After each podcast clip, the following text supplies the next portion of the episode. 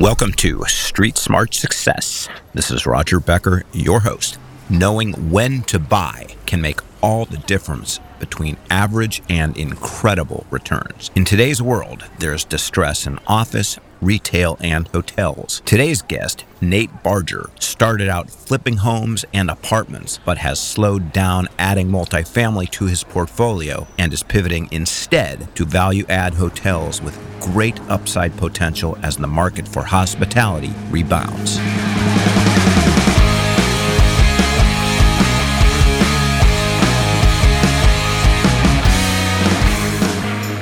So today we have with us a gentleman who threatens to be potentially the most interesting guy I have yet to talk to. So I've been super excited for this interview. The real estate stuff as part of that, but not all. Amazing, amazing background. And, and I'm going to let him tell the story. But uh, this guy did not start out on the right side of the street. And that's all I'm going to say. Today, we have with us a guy, he's flipped over 3,500 units, currently holds almost a couple thousand, raising a $50 million fund to buy distressed hotels. I think all this is current. He will correct me if I'm not. With us, we have Nate Barger. Nate, welcome to Street Smart Success. Hey, Roger, thank you so much. Uh, man, I appreciate you having me on, brother. And yeah, that's pretty correct. We're about maybe 4,000 units now. We bought another 500 and we are uh, actively buying hotels and raising capital for those. And, you know, we got social media, got a group with about 130,000 people in it that's been growing by cr- like crazy, the Burr Invest group on Facebook.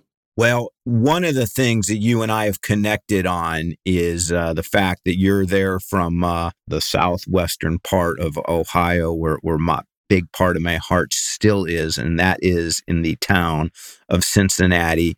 And so, Nate, you know, you you were a hard Scrabble guy growing up, right, to say the least. And so, maybe tell the listeners a little bit about the young Nate Barger and, and what what your life was, your early path. Yeah, yeah. Thank you, Roger. So, um, like a lot of you guys, I grew up in a normal uh, alcoholic blue collar family. You know, my parents were super young. They were baby boomers, and I was born in 75. And my mom was the middle of 11. My dad was the oldest of six, and they were like 19 and 20 when they had us. And they were just kind of kids themselves. And my mom was had anxiety real bad. She was an alcoholic. My dad was an alcoholic. He was a railroader, so he was never around. And so growing up, you know, I didn't really have any role model. And then in the neighborhood I lived in, it got decimated by crack cocaine. And, you know, I just saw my dad working all the time and he was broke all the time. And, you know, water, eh, you know, not a lot, but water getting cut off and electric. And you always hear him arguing about money.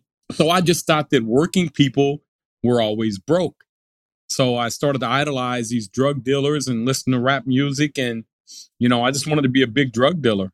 And, uh, you know, I got kind of kind of was you know bad in school and got kind of sent away to.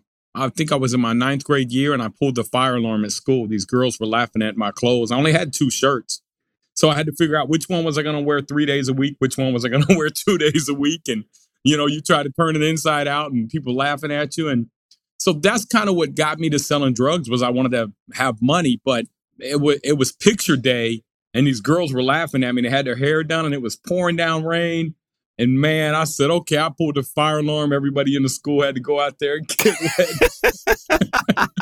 so they, they found out it was me and they uh they gave me an option. They were either gonna prosecute me, uh, they were gonna, you know, expel me, or I could go to this little uh, you know, go to this um military camp. But my brother was already up there. So I thought, well, what did I have to lose, man? I missed my brother and went up there. And I would say, you know, just you meet people that are in from worse neighborhoods than you even, and you start to develop your criminal enter- enterprise. And so I, I was up there for about a year and came back and was, you know, just man, trying to figure out what to do. I think I was selling weed at the time. And like I said, crack cocaine was was there.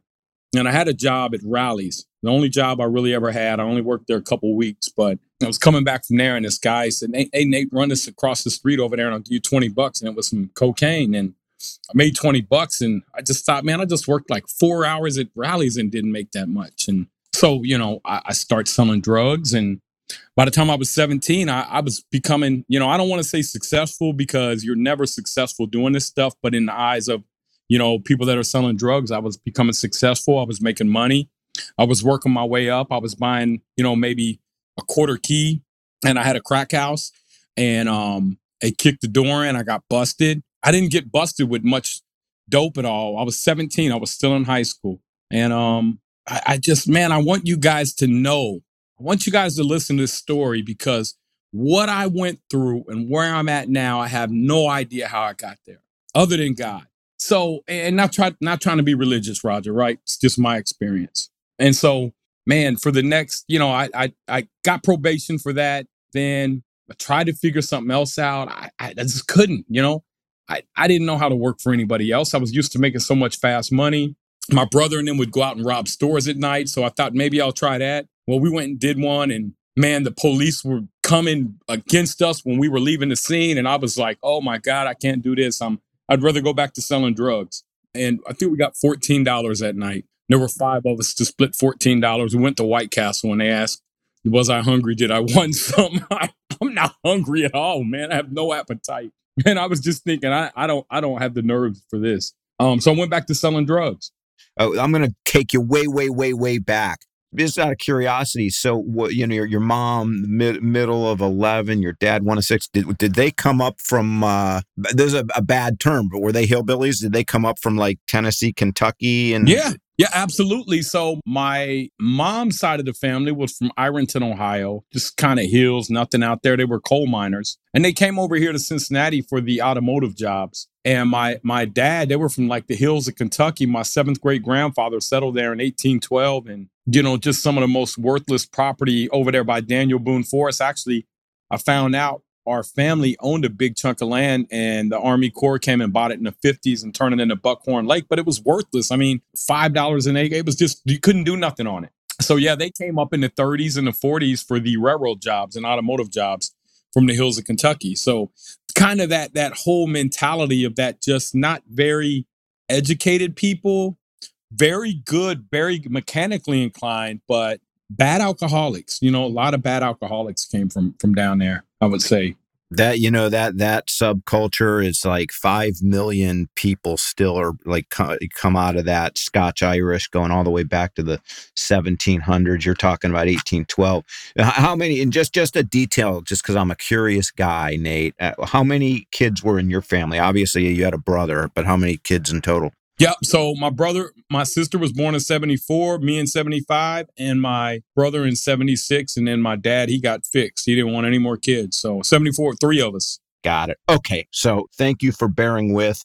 So you were a smart man. You decided you didn't have the nerve for robbing stores and frankly, a $14 take to be split by five. The economics clearly weren't uh, in your favor. And so you decided to, you know, stick with the bigger transactions. So you're 17 years old uh, and what happens then? Yeah, so you know, I caught my first case. I got probation for it. It was uh, I got caught with like uh, less than a gram of uh, uh, crack. I forgot I had it in my back pocket, and I was still in school. So I actually had these guys working on this project that I had to finish out an architectural something to graduate because I got out of military school, and so got caught. Was on probation, and I went back to selling drugs. You know, then I got caught with uh, you know, I got caught with a not a substantial amount. I think it was like one to three times bulk. You can look it up. You can look my name up, Nate or Nathaniel or Nathan on Hamilton County Clerk of Courts in Ohio, and you'll see my record. I got a lengthy record, and I'm not proud of it, but I'm here to tell you guys this because I want you to know that you can overcome any obstacle. And so um, I ended up going to prison, and I was out 57, 58 days. Caught another case, went back to prison for selling cocaine again. And then I met this guy in prison. I was walking around the track with this guy I had met, and he said, You know, he was like, Man, Nate, my buddy got busted. And I said, Well, we all got busted, man. That's why we're in here. And I said, Well, what did he get busted with? And he said, 13 tons of weed. And man, my eyes lit up. I grabbed him on his shoulder. I said, Man, did they get all of them? And he was like, No, they just got this guy named Bucky. I never met Bucky. I guess Bucky may still be in jail. So, you know, it was all you're dreaming, you're thinking, man, you know how much weed I can sell, you know how much money I can make. And then, you know, you get out of jail and I'm and I started selling weed. And about six months after I got out, I had gave him my mom's number because it's all you had. This back in the 90s. I got out in 97. And she said some guy named Chris from Columbus called you. His name was Chris Hemsworth. And I don't know where Chris is today. I've tried to look him up a few times. I hope he's still around. But um, he called me and he said, "Are you ready?" And I knew exactly what he was talking about. And man, we went down to Texas and and they loaded us up. I think we got 96 pounds the first time. And then I started selling so much weed, they just start driving it up to me every week. They were bringing me 300 pounds. And then I almost got caught again. So I took a couple years off and I and I just kept trying, Roger. I kept trying and trying to find something. I kept trying. I kept failing. I kept re- I kept investing my drug money into something. I kept failing. I started a rim and tire shop and that just didn't work out. And then I started a roofing company and that just didn't work out. But all along, I was forming these, I was understanding business. I was going to school in a way. And so um, by the time I was 29, which would have been 2004, I cried out to God because I had made millions of dollars selling weed. I didn't want to do it no more. I knew that the FBI was watching me. I knew it was only a matter of time. I had one of my friends just got 12 years. He got caught with 600 pounds. I mean, I, I, just was so paranoid. I didn't know what else to do though. So I cried out to God and he delivered me like that. I was done. But I still had this alcoholism that I was battling and um, I didn't know what to do. So God showed me real estate and I started buying real estate and I started burning real estate. I didn't even know what it was back then. But back then, you didn't need tax returns. All you needed was some credit and, you know, I was doing the BRRRR process, which is basically you're buying a property that is distressed, you're fixing it up, you're using a vertical, you're vertically integrated. Uh, a lot of people don't even know that. But if you're GC in the project, if you're putting the project together, you're picking out the colors, you're basically the interior designer. So you're doing all that and you're creating value by doing that. So these first two properties I did, I think we were all in for one of them for 38,000, the other one for 30,000. And uh, I ended up getting 85,000 out of one of them from the bank and the other one I ended up getting 53,000. So that gave me the money that I started that I needed um legit money in the bank to go out and start buying more and more and more and more and more. And so by 2010 I was up to about I was learning how to do this stuff, but I didn't understand the finances. I didn't understand real estate cycles. There was just a lot that I didn't understand. And so by 2010, I was bankrupt. I was losing everything and I didn't know what else to do. By this time, I'd married the woman of my, you know, I just fell in love with this, with the lady I'm married to still today, my wife. She helped me get free of alcohol in 2006, but I just didn't know. I wasn't highly educated. And not saying that from a sense of college, but I didn't really know real estate like I thought I knew it. And um, I went bankrupt, lost everything were you just too you you so i'm gathering you were just too overextended and and all of a sudden you were just underwater on too many properties? Is that what happened or? Yeah so i was all over the place. I didn't have a clear direction. I had bought a 56 acre junkyard. I had a uh, two industrial buildings and i had all these residential properties and four units and, and you know just i was all over the place. I didn't have a clear focus and I just and then I had all I was yeah over leveraged. I had a construction equipment that I had leases on, and again I just didn't have a clear focus on where I needed to go. So in 2010 I filed bankruptcy and I drug it out a couple years, worked it out with the banks. I had one of my private investors that had about two million with me, and when I told him, he about uh man he he was like I could see it was I was like look I got you. You're not going to miss, I'm not going to miss a single payment. Your properties are protected. We have liens on everything. And so I had to work through that process with him. But ultimately, what happened was he was able to foreclose on those properties and I had to pay for all the fees, all the attorney fees. And he was able to give me those properties back with the same loan on them. And when he saw I did that and I didn't run from him, he opened his wallet up and he gave me millions more. And um, I wanted to quit, but I couldn't. What else was I going to do? And plus, I had uh, Jim Rixey's money, which is a good friend of mine who since passed away uh, suddenly. But I knew how hard my dad worked for his money. And I was like, man, I got to get this guy all his money back. So I just couldn't quit. And so I challenge you guys when you say it's not easy, you got to find your why. And my why was not me, it was not about me. It was about Jim. It was about my wife. It was about my sons who deserved better. And so by 2013, I emerged from bankruptcy. And Roger, I had a 400 credit score. I had no money. And in 2014, I bought 28% of all the multifamilies that traded in Cincinnati. In 2015, I had enough passive income to retire, brother. I had over 35,000 a month in passive income in those two short years. Now, part of that was timing and the market, but part of that was just I was not going to stop. I was not going to quit. And so I challenge all of you guys now if you want to become a millionaire within five years, I know the desperation that you're going through, but look, man, you are in control of your future. Nobody else is. I don't care what your circumstances are. You can overcome it. You can do it. You have to start making different decisions, though. And that first decision is what is your why? It has to be greater than you, right? It can't be, well, because I want it. No, no. You got to find something that you're pushing for that is greater than your kids, your wife, your husband, whatever it may be. You've got to find that.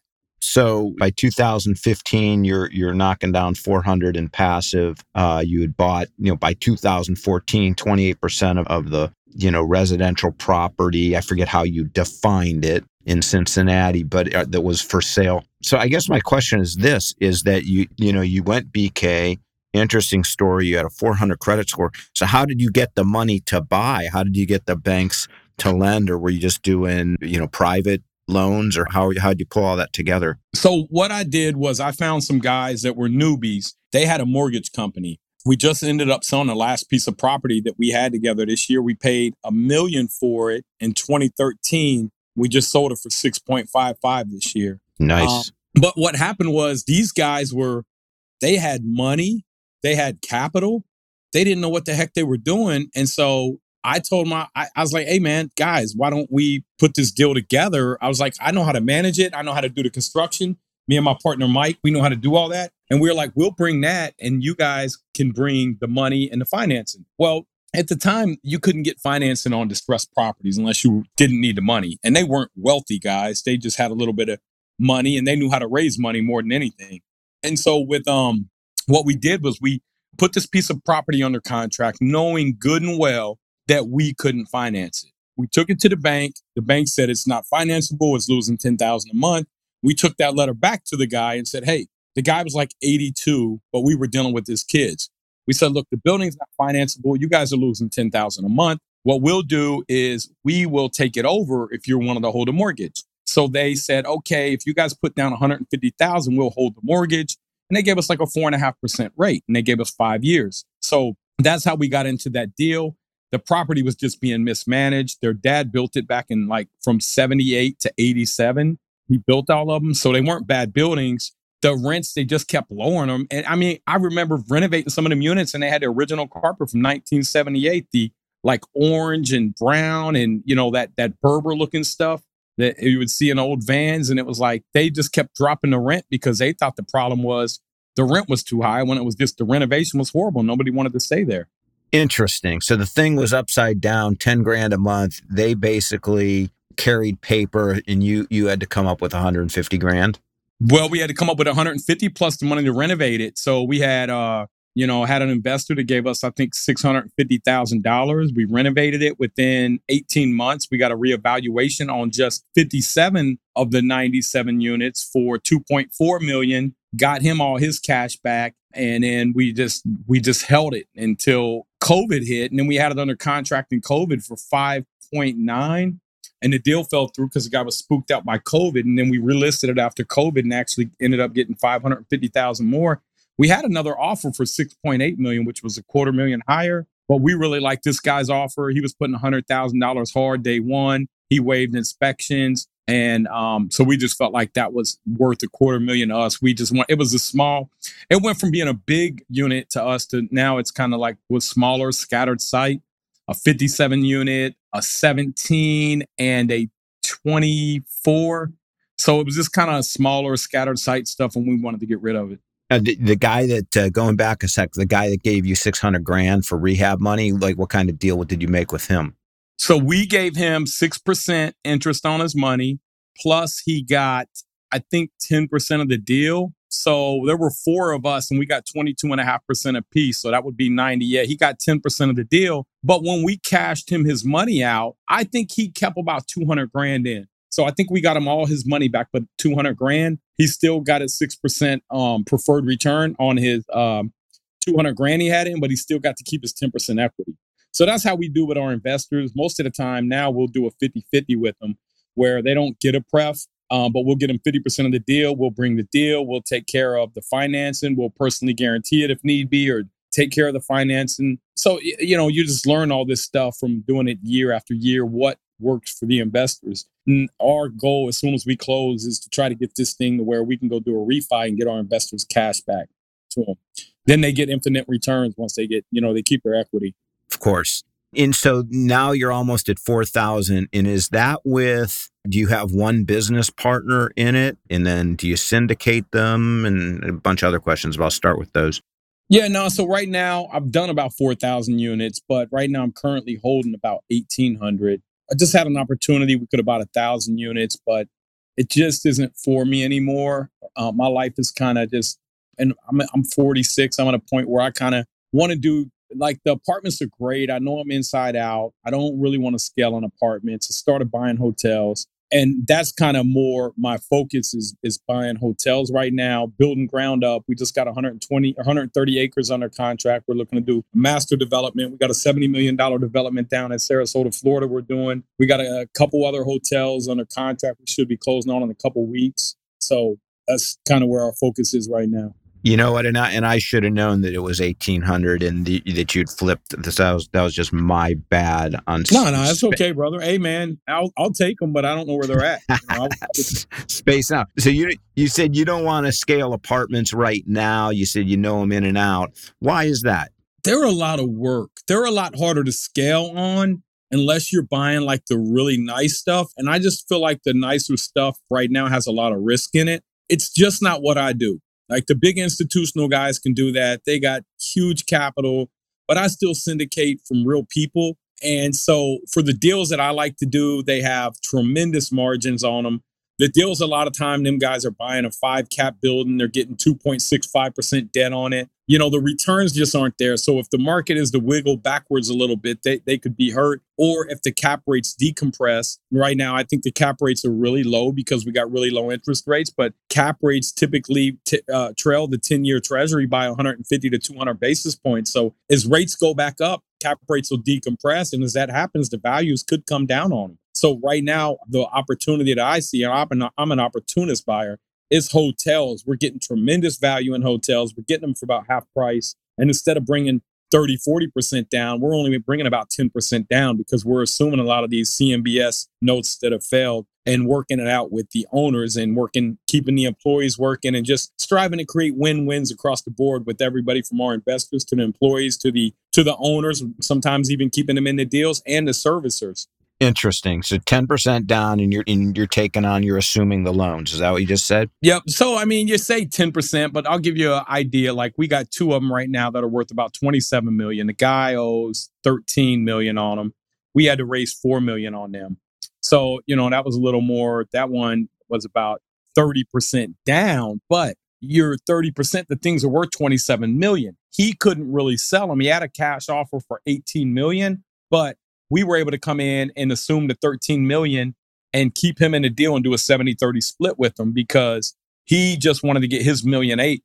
What happened was the guy's like 80 years old and he's in the middle of doing a major renovation on him, using his capital, and COVID hits, and nobody will do the cash out refi for him at that point. So he got stuck, causing him to kind of, you know, default on the loan. But that one he couldn't sell for the 18 million because when you do these bigger loans, they got they got defeasance on them. CMBS did. I don't know if you guys or your viewers know about that. The prepayment penalties are crazy.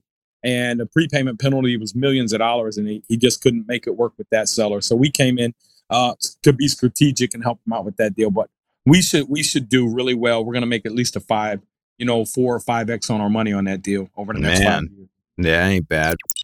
Hey, Street Smart listeners, I'd like to introduce a great partner for you. As you know, insurance is one of the biggest expenses on the P&L. That's why I'm recommending Assured Partners. Assured Partners helps you lower risk and therefore can save you tons of money down the road. They insure over 2 million market rate and affordable units and are the sixth largest insurance property broker in the U.S. If you want a roll your sleeves up partner that blankets you with service, give Robert Band, Vice President, a call. Robert thinks like a CFO because he was a CFO for many years. Give Robert a call now at 305 467 5909.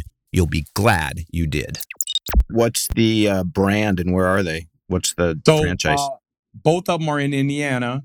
One of them is a uh, IHG Staybridge. So it's a bigger one, 140 plus rooms. Those are really nice. They got two bedrooms in them, one bedrooms, and they got like studios. They all have granite countertops, stainless steel appliances, full kitchens. And IHG is like Holiday Inn. And the other one is a Hampton Inn. It's a smaller one. It's like 80 something rooms. So, um, like I said, them things are probably worth 27 to 31 million uh, out of COVID. So it's just all timing. Um, we bring the money to finish the renovation, which was about 600,000 and then catch up the back payments and bring plenty of reserves going forward to make sure we have money to make it through this Delta variant and, you know, in the next 24 months. And we may exit sooner than that, but um, we may just do a cash out refi and keep them too. It's whatever is best for our investors at that point. And is it you and a in in one partner? Yeah, so me and Mike, uh, my partner Mike Gilly, he does social media as well, and we own Nassau Investments and we own the Hospitality Group is what we buy our hotels under. So yeah, he's been my partner. He came in and helped me out in 2010. He actually was my first realtor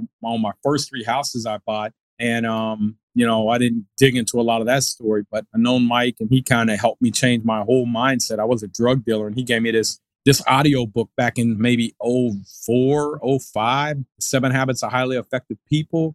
And that book right there, I just didn't just listen to it, I became it. And and I just like, you know, really studied it. And uh, so Mike's always been there for me. I love him like a brother. And, you know, crazy. I'm sitting here looking at these two Bentleys. We were both ordering brand new Bentleys. Um, why I don't know because I got a Bentley and it ain't that old, but he wanted one, so I was like, well, if you're getting one, I'm getting one. So, but uh, you know, it's he's like my brother, man. I, I love Mike. Wow. Uh, that's an amazing story, and, and, kudos to you for like really internalizing those seven seven habits. I mean, and really making them work. I mean, a lot of people buy the book, but I would say probably less than one percent actually integrate that and actually do anything about it. So that that is super amazing. You know, I was talking to another guy who's buying hotels. Uh, it's a group out of San Diego and he was saying that they're not there's not as many distressed hotels as there were like in 08 09 you know clearly before you were doing them because you were you know you were doing a different thing at that point in time.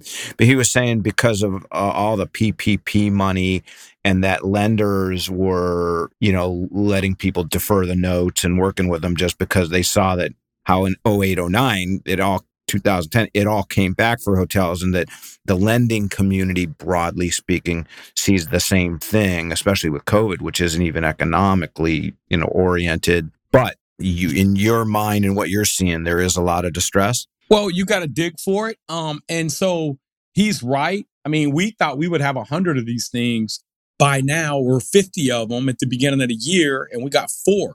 So he's 100% right. The PP uh, the PPM money, all that that money, the loans. I mean, it's propped up the hotels. And on top of that, there's so much money out here right now that these hotels have not seen the cap rate compression. So cap rate cap rates on hotels were seven and eight percent pre-COVID.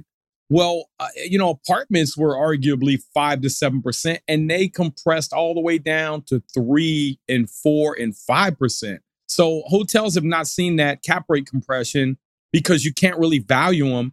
And they're starting to use 2019 numbers to buy them off of. So it is getting harder. But the uh, one thing that we are able to do, we're vertically integrated. We have our own construction management team. So we can buy these older ones that need the pips and we can bring the pips in at 50 cents on a dollar. So that's advantageous for us. And also the, the distressed notes are selling for like 95, 97 cents on a dollar. So it's insane. You know, who would have thought that? We would have thought we thought the notes would be selling for 60, 70 cents on a dollar. And but what you got to realize is hotels, you typically had to put 30% down. So you had some equity in it. And then if you had it for any period of time, five years, you you typically run on a 25 year AM or a 20 year AM. So you had a good chunk of uh on a $15 million hotel, you probably own, only owed 8 million. So you were in good shape. So a lot of them weren't in really bad shape as far as finances. I see. But, but so yeah, he's absolutely right. But there's a lot of opportunity out here. We see it, but I, like I said, we are really picky, and I'm just a spot in my life where I really just want to get back to people. I've been doing the social media more. We have a, uh, a crowd fund um, website that we're working on putting out. and raising money. So so you you know I just really picky with my time and picky with deals. And I my passion right now is to give back to other people. I have um an academy that I came out with, and I got people all over the country that are in it now, and I'm starting to pair them up in cities. And I'm going down to Jacksonville in November the 11th, and we're going to actually identify a neighborhood. And we got 11 people in Jacksonville that we put in this group. We're going to show them all how to come in and start buying in the same neighborhood and using the same resources. And so it's going to be amazing just to see how these people's lives are transformed. That is a uh, that's a really really cool thing to to show people how to do uh, what you've been able to do. Are the um, you know, the eighteen hundred or so apartments that you still have are those all in Cincinnati or are they spread out? They are all in Hamilton County, which is some of it's Cincinnati, but some of it is outside the limits. But yeah, they're all in Cincinnati MSA. Now the hotels we buy them all over the country. So we got them in in, in Oklahoma and Florida and Ohio and Indiana. Got some that we were working on up in uh, Wisconsin that fell through that I really wanted, but it just didn't work out. And, and then the vertical integration component how does that work when you're you know dealing with these properties that are you know out of state so it's easier because it's it's one site. You set a construction manager up. You kind of give them the budget. We have a 16,000 square foot warehouse down in down in Dunwoody or down in Atlanta, Georgia, that does all the fabrication. So they can get all the MDF board, um, and they can get all the laminate. They can build out all the countertops. They have a CNC machine. We order from China typically, but right now you have to go to Vietnam because of the tariffs and because of COVID.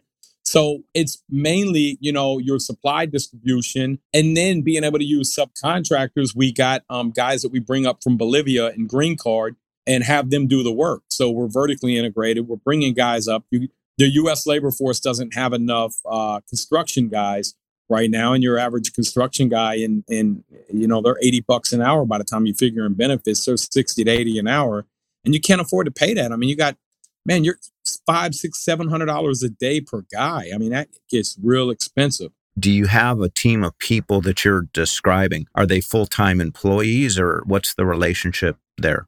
Yeah, so we got people like the generals, the people. So we partnered with a with a large company here in Cincinnati. They have about two billion dollars worth of hotels, and we formed a hospitality group. And they have the back office that we need, all the accounting, all the controllers, uh, all the people to do all the ordering, take care of all the paperwork for us. And then we go out, and since our experience is doing this type of construction, and we've done, you know, 4,000 units and apartments, it's systems. How do we get productivity out of these guys? How do we cut out that big guy that's, that's got all this? So here, let's run numbers real quick. Okay, so let's say you got an AC unit at your house. I'm just going to tell your viewers how you do this. AC unit that needs replaced at your house, right? You call a guy up, and you need AC and a furnace replaced at your house is $16,000, right? Sure. Okay. So typically they're going to be running, you know, 20, 20 about 20% of that's going to be advertising. Another 20, 25% of that's going to be sales. And then another, let's say 30% of that's going to be profit. So you got about 65, 70% of that is just waste and profit, right? But if we get straight down to how much is the install guy and how much are the materials? That's how we're able to get construction costs done for you know that 25 to 40 cents on the dollar because we cut out all that other stuff. We don't need all that. You know we're handling the process from start to finish. We have the construction guys. We don't mark it up. We that we make our money off the properties and that's what we kind of push for our investors. We may mark it up a little 5% so that we can cover our uh, overhead but we're not taking down profit. Our profit is our hard work that we're putting into these buildings and creating equity. I see. Obviously, you've got your eye on a, an interesting dynamic right now with the hotels, and I'm sure that you'll do very, very well. You know, finding situations where you know a guy like he says, 80 years old, and you know you can you can go in and and add value. But if you're looking back over all the stuff that you've done, what would you say were you know, some of the bigger mistakes that you've made? Not understanding basic jobs and how they correlate to housing. You know, I was just buying because it was cheap. And buying the cheap place that cash flows isn't necessarily the best. And here I'm going to give you a perfect example. We're going to use $100,000 as a round because, Roger, what do you think a good return is?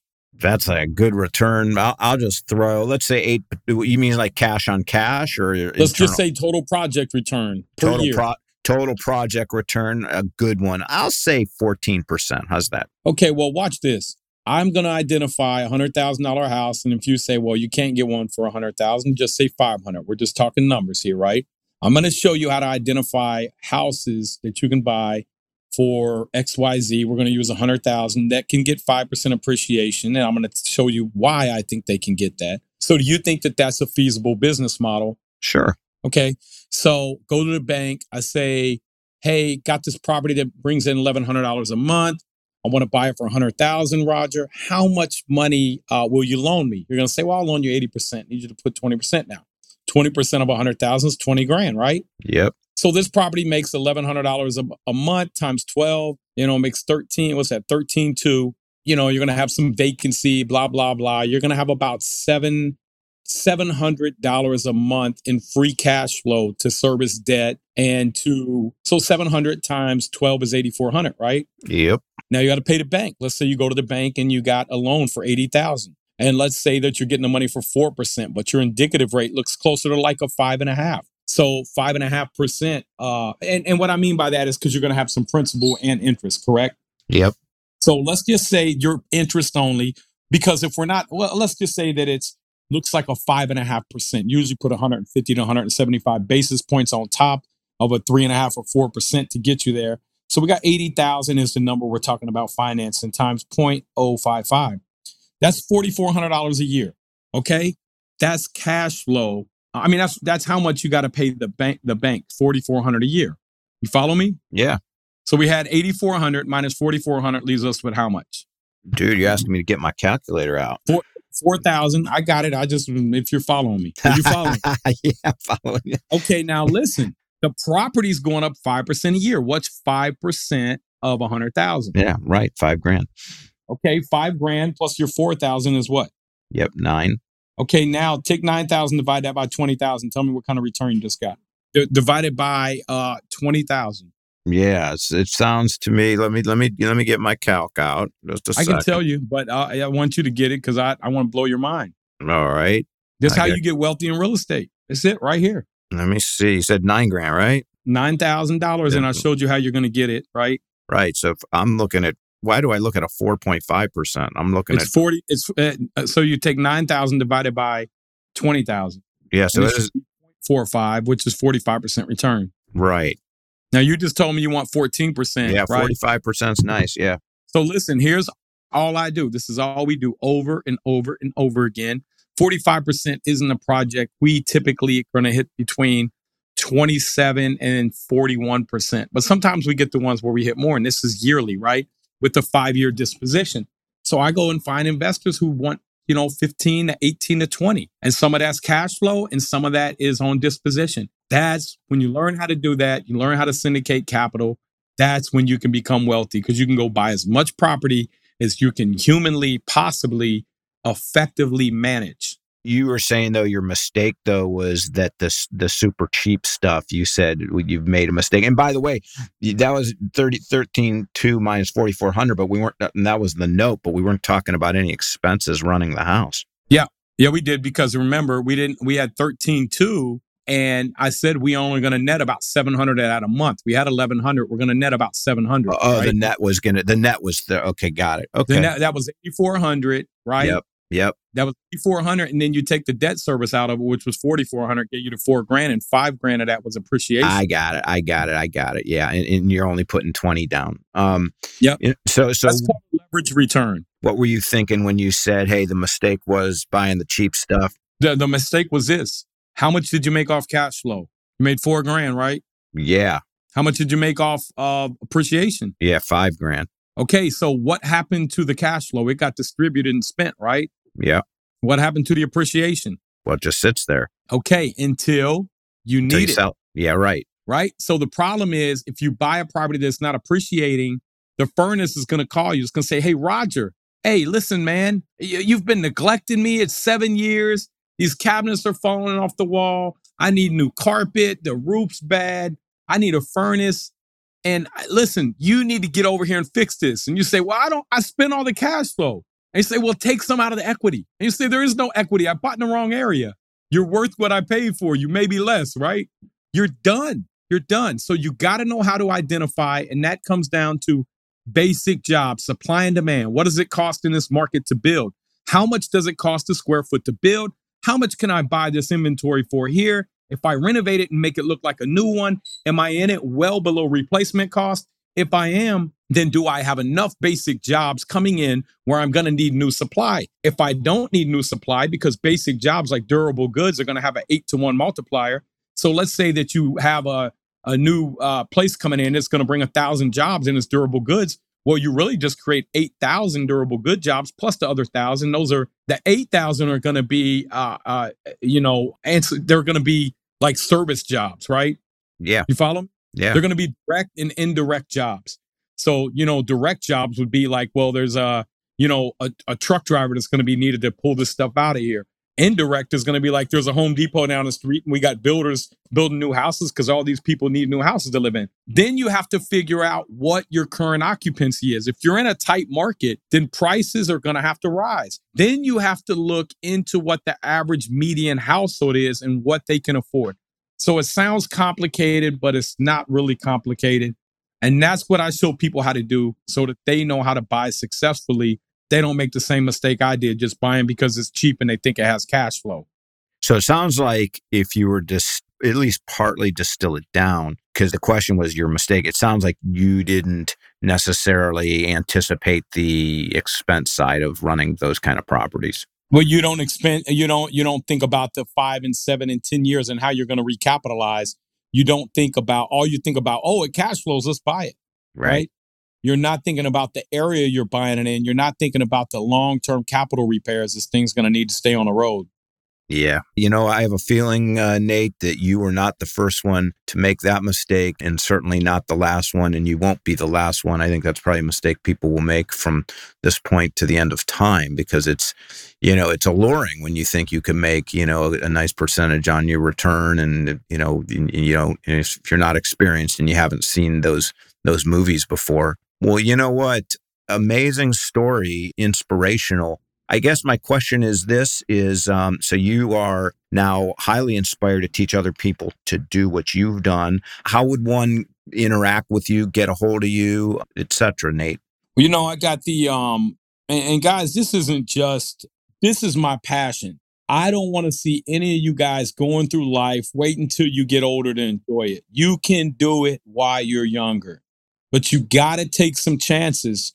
I'm not going to sit here and tell you that every day you're going to be happy. And I don't, I mean, that every day you're, some days you may say, man, I just hate that property. But listen, it's not about you. It's about your kids and grandkids and great grandkids and about paying for their weddings and everything else. So I have a group, uh, it's called BRRRR Invest on Facebook and has you know we got like over 130,000 people in there Roger and I just I've been teaching a lot of these people. I got one of them to jump and then I got an academy outside of that. One of them did his first house and he was going to flip it. And guys if you don't know what BRRRR means it's buy renovate rent refinance repeat. What you're essentially doing is forcing the value. So this guy he was going to flip his first house make 25 30 grand. He took the academy. His name's Jason Giddings. He's out of northern Ohio he set his five year goal because I have him also set your five year goal. I got another private Facebook group that they all go to. His five year goal was to have a $60 million net worth. And I thought, man, that's impressive, brother. Show me how you're going to do it. And I looked at his business plan. It's impressive. He can get there. Five years. This is a guy that's not a millionaire right now. This is a guy that just figured it out and he's willing to put the work in. That's a lot of dough, man. 60 mil. It's a lot. I am talking net worth, not the amount of properties, but he has a clear plan on how he's going to do it. I, I get it. So, how do people get a hold of you? Just in the group. I'm in there all the time. I go okay. live every Monday night at 8 o'clock p.m. Eastern Time. You can reach me at Nate at Nate Barger or info at NateBarger.com. You know, I'm I'm on social media. I'm on TikTok. I got YouTube. We have we've slowed down doing YouTube because we got some professionals that are coming in that we hired to come in and help us uh, really get our YouTube videos tightened up. But um, you know, and the Facebook group's the best way. You can message me on on Facebook, and uh, if I don't get back to you, I'll ha- you know I got a I got a team, three other people that work with us on social media that do a lot of that for me. So That is it. Well, unbelievable, Nate. You're helping people uh, change their lives. And um, we've been at it about an hour. And uh, man, I, I, cannot thank you enough for joining me uh, from, from Southwest Ohio. And uh, I will talk to you soon. Hey, thank you so much, man. And thank you, all your viewers, for listening. I appreciate all you guys. Thank you, Roger. Talk to you soon, Nate. Yep. Later, brother. Be well. Bye bye.